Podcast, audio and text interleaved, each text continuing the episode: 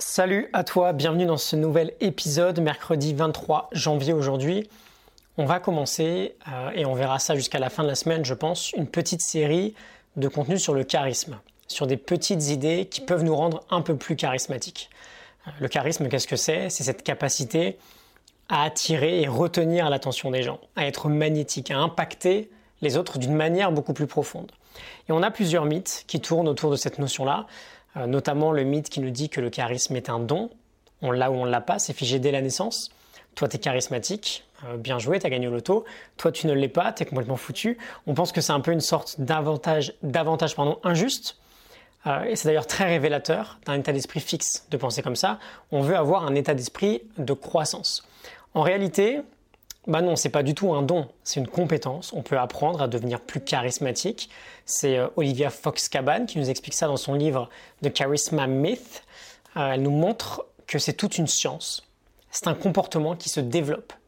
Et elle nous dit que bah, si on essaie charismatique, c'était un attribut interne figé dès la naissance, on resterait charismatique toute notre vie.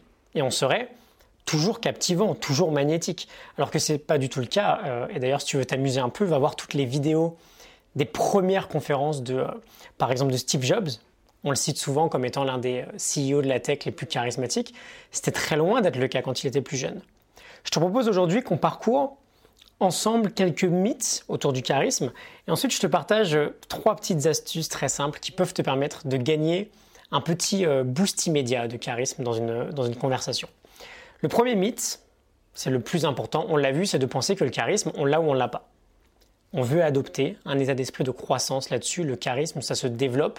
On va le voir ensemble toute la semaine. Deuxième mythe, euh, c'est que si on veut développer son charisme, on doit devenir beaucoup plus extraverti. On a cette image du leader euh, charismatique qui est très ouvert, qui exprime facilement ses émotions.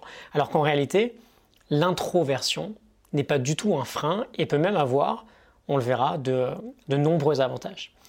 Un autre mythe aussi, c'est qu'il faut être très attirant physiquement pour être charismatique.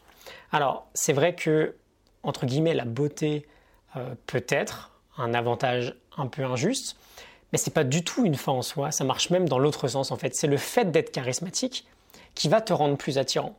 Si tu veux quelques exemples de grands leaders très charismatiques qui ont eu une énorme influence sur le monde, Regarde euh, quelques présidents, par exemple, regarde Churchill, pas forcément connu pour euh, sa beauté et son sex appeal. Euh, je pense que tu seras d'accord avec moi là-dessus.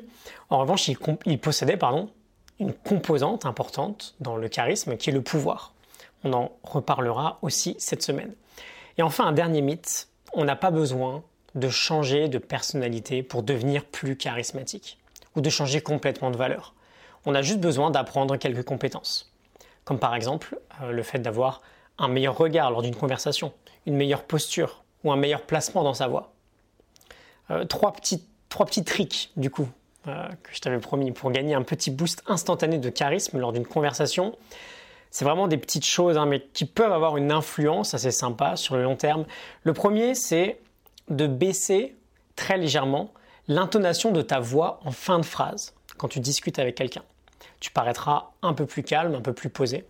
Le second, c'est de réduire le nombre de fois, la fréquence aussi, avec laquelle tu acquiesces ou tu hoches la tête.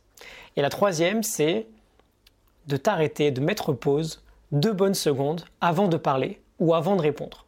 De ne pas enchaîner au tac au tac, instantanément.